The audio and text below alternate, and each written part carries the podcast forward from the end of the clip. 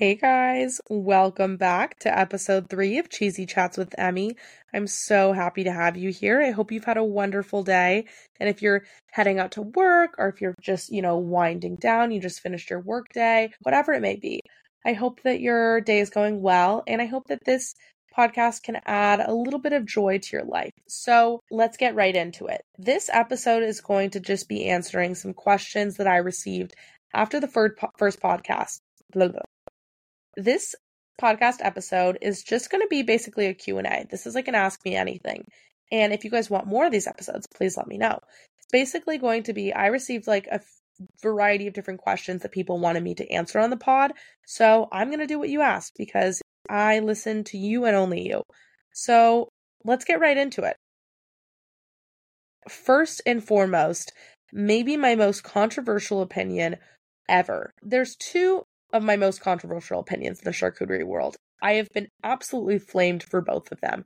The two most asked questions when I posted this, uh, saying, like, ask me anything, this was it. Why no salami roses and why no green grapes on cheese boards? And I'm going to dive into both of them.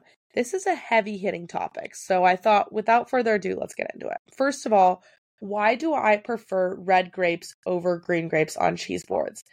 I would love for maybe a painter or an artist to pipe in here because I feel like, and I might be completely wrong, but I feel like there's something about the color palette. Okay. Now I'm going to get into really a nitty gritty here, but here's my thought. Cheese boards, they have a lot of white and like pale colors. Most cheeses are of that variety, right?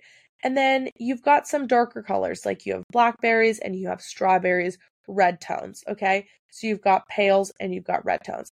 Also, this is a disclaimer. I am not an artist. Okay. So I don't really know. I could be using completely wrong terms here, but, and I might just be using tones, the word tones, just to make myself sound smarter. But I really feel like there's some science to this. Okay. So if you're an artist, back me up. Anyway, continuing on.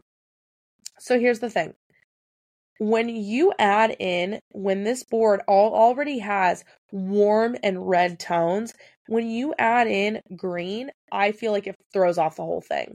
Like i feel like it's an eyesore to me personally and i think that what i like to do instead is use red grapes.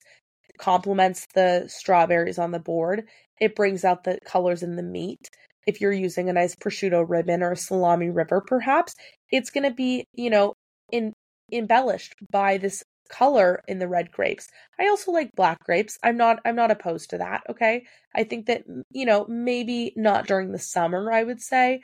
I think those are a little bit too harsh, okay? But I think that red grapes in general complement boards and create less of an eyesore as opposed to green grapes. I also love to put blackberries on top of my grapes because I think that it adds a difference in texture. It makes things kind of look fun and it adds a darker contrast to the red grapes. So then you've got dark, almost black, dark purple, okay, for the blackberries, and then you have the little pop of red grape, okay? So that's what I this these are my thoughts. Here are my exceptions to the golden rule of why you never use green grapes.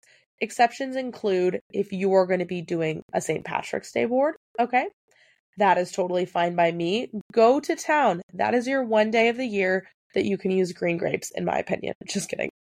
More than that, okay? Second occasion would be if it's a kid's cheese board. Kids tend to like green grapes more than red grapes. I don't know what it is about them. They love them. And you know, I I'm not going to lie. I think that red grapes they look better and I feel like they taste more expensive. Okay? This this is not backed up by anything. They just do.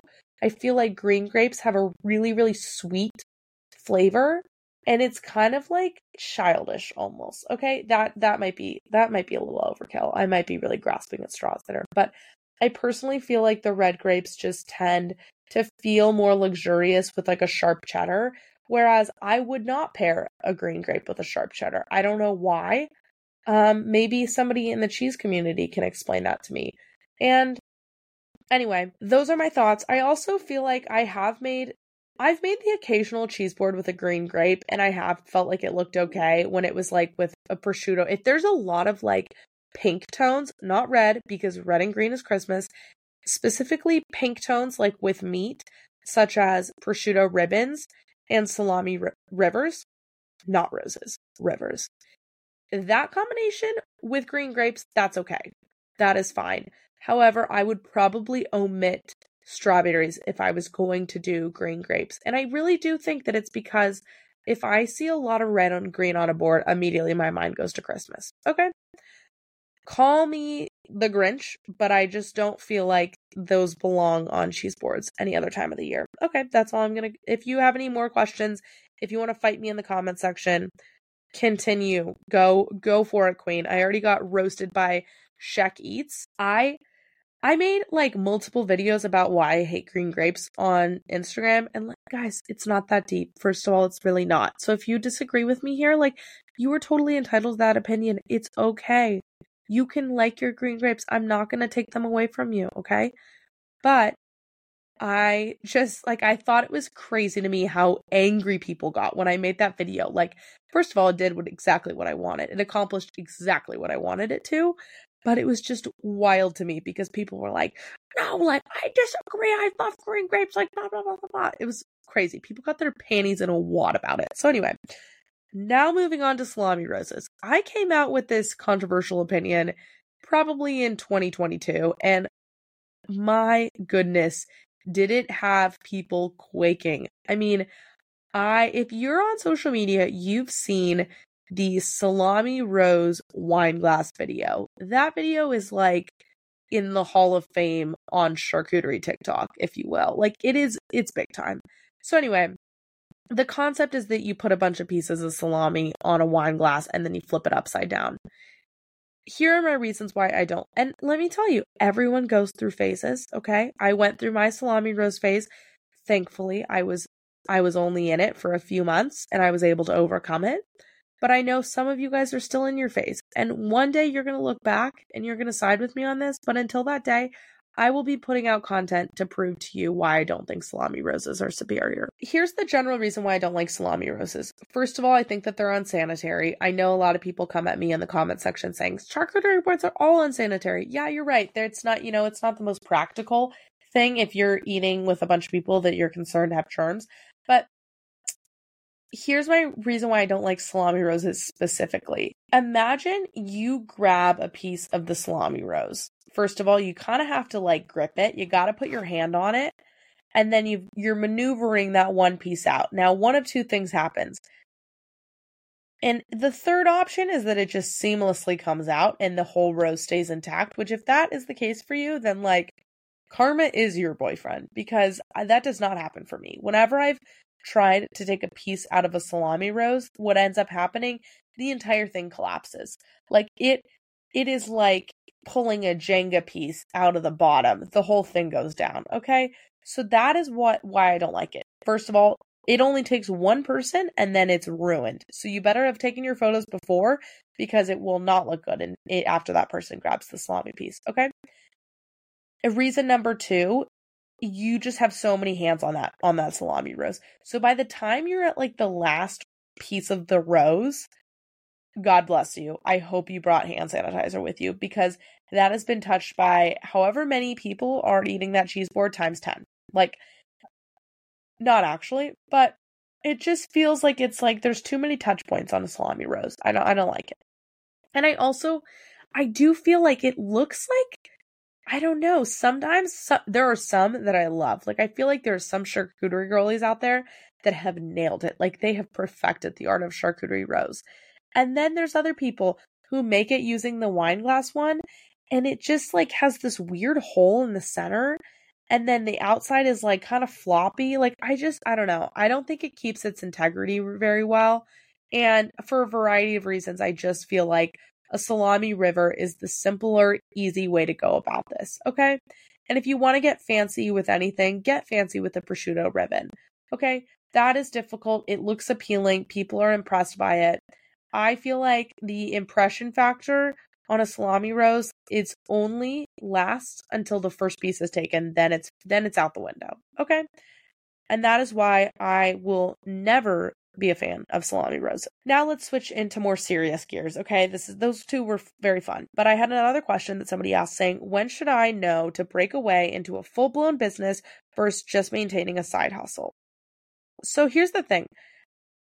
I'm a little bit biased. I started this during a gap year when I was doing nothing else besides just doing the cheese board business. So I can't really speak to this. I I know that a lot of people like Gary Vee specifically makes videos saying like, you know, it's your 9 to 5, but it's also your 5 to 12 and like I don't know who in their right minds is going to a 9 to 5 job and then coming home and starting their small business at night. Like that just seems like hell to me and I am so proud of you and I empower you if you're doing that like more power to you because I could not do that. I I am a girly who loves her sleep.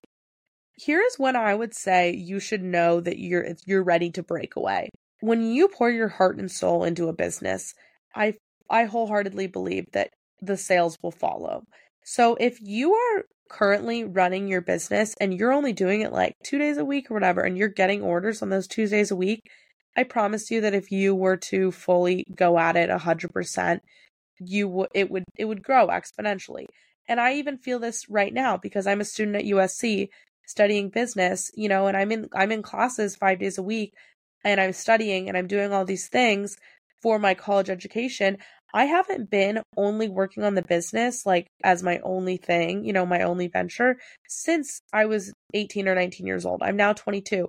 It's been a full, I'm a junior. It's been three years since it's just been me doing the business. And I know that the minute I graduate and I pursue this full time, it's going to be game over. Like, just get ready, guys, because it's going to be big time. I think that when you pour energy into something, the world works out in mysterious ways and it will be reciprocated. Now, on a more logical path and away from the hoo ha, maybe spiritual, emotional stuff, I think that you have to have a you have to have a steady income. Like I would say, you've got to have. You know, I was just thinking about this the other day. In holiday months, we receive two to three times what our regular orders are per month. Now, if that weren't the case, so I think that what I would do is stand back and take an average of all of your months. Like, let's say that you get 25 orders a month right now. And let's say that you were to pursue this full time. I don't know, maybe like sheepishly, it would increase by 30%. Like, I think if you pursued this full time, it could probably increase by 25 to 30%. That's pretty realistic. Now, is that number something that you're comfortable with? There's a lot of factors that come into play here and i and i can't speak to that. Like if you can afford your rent or if you have somebody else who's supporting you financially that sort of stuff. But i think that it's it's always on a more practical path a piece of advice that i heard a long time ago is that it's always easier to start a business today than it will be in 6 months. So and it's easier to pursue something full time now than it is six in six months. And it's never going to be easy. That's the reality is that it's never easy to start a business. And if it was, then everyone would have one, right? So I think that you have to come, you have to weigh a lot of different factors. It's a very, very difficult decision. Something that this question kind of sparked in me is that I hear a lot of people using the term side hustle and passion project. Side hustle, I understand that makes sense to me. Passion project, however, it feels like you're demoting someone's entrepreneurial spirit. To me, the word passion project, it feels elementary and it feels like, oh, like, you know, I mean, I'm I'm learning how to needlepoint. Oh, that's a fun passion project. Like it sounds like you're demeaning someone. And I don't know if that's just me. I could be speaking out of turn here. I could be the only one who feels this way. I really get upset though when people reference my business. I try not to, but it's hard not to when people are like, wow, it's amazing that your passion project is, you know, so big. And it's like, it's not a project. First of all, it's a business. And second of all, yes, it's a passion. It's a passion business. Like, you know, I guess I will say I love, I mean, here I am, sophisticated spreads, cheesy chats. I love alliteration. I am a hoe for alliteration. And I love the term, I love the idea of the term passion project. I just feel like Maybe it's just me. It feels demeaning though. But I think that you have to, and I guess another part of this question is writing the emotional waves of delegating your time. I think that it's super important to sit down with yourself and with anything in life, you got to plan and you got to have conversations with yourself and you have to know where your head's at and what you're willing to sacrifice and delegate. Because, but I guess in short, I do truly believe that if you devote everything and you drop everything to something you're super passionate about versus staying in a corporate job that you don't really like, I promise you that the first will be more successful for you. And even if it's not financially more successful, it's going to be more rewarding. And I think that this is what it's all about. Like, I, I mean, don't, obviously, don't talk to me about finances. Like, I, I can't give you advice there, but I do think that it's so important to do work that's rewarding for you. And I will say that working and b- having your own business, it's definitely more stressful at times. And it's, it's, you know, it can be lonely being the only entrepreneur in the business and you don't have, you know, something I sometimes crave about have, being in the corporate world is that when you have a bad day, you know, you go to your team and you're like, well, there's five of us, and like you're able to commiserate. For me, when I screw up an order, it's like, who am I going to look at but myself in the mirror, you know?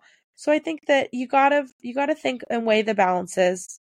So I hope that this is somewhat helpful. I know I can't really speak to this because I I mean my I didn't really have it wasn't a side hustle was always my like number one heart and soul. But I do think that right now, when I'm in college, I'm kind of going back and forth and debating this. Like, am I going to pursue?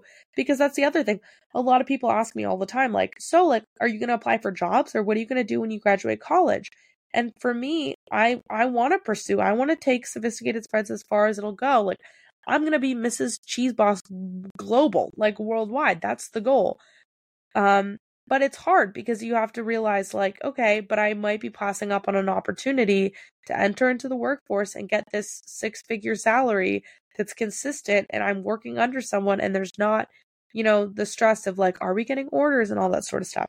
It's definitely difficult. And um, I will say everyone's facing that challenge all the time. So, but I think that if the energy is there, the rest will follow. And another question that I received is As a professional, what do you consider taboo in the charcuterie world? I feel like I've already kind of gone into the salami roses and the green grapes, but I would say my final answer is that every quote, every cheese has to be expensive in order to be good. I don't think that that's true. I feel as though a lot of cheeses that are inexpensive and that they're at the grocery store are the best cheeses. I if you know me, you know I love Boursin. If I was going to a desert island and I was bringing three items, one of those best be a little a little thing of garlic and chive Boursin. Boursin. Boursin. I don't know how to say that in French. So I wholeheartedly believe in this. I think that I think it has to be sourced well, but I and I think that when you have the option at a grocery store of choosing between kind of like a cheap cheddar or like you know uh, spending a few more dollars and getting a nice cheddar that maybe has a little crystallization and that sort of stuff like yeah that's worth it 100% but in general i don't believe that every single cheese needs to be expensive in order to be good. I promised you guys episode one i was going to keep this short and sweet so I, i'm sticking to my word. Sue me if you will.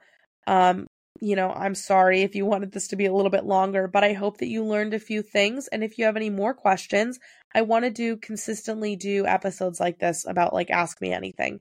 So for sure, reach out to me and let me know if you have any questions that you are dying to have answered, whether it's, you know, business advice or if you just want to know what kind of cheese, if I was getting three cheeses at Trader Joe's, what would I get? I can also answer that for you.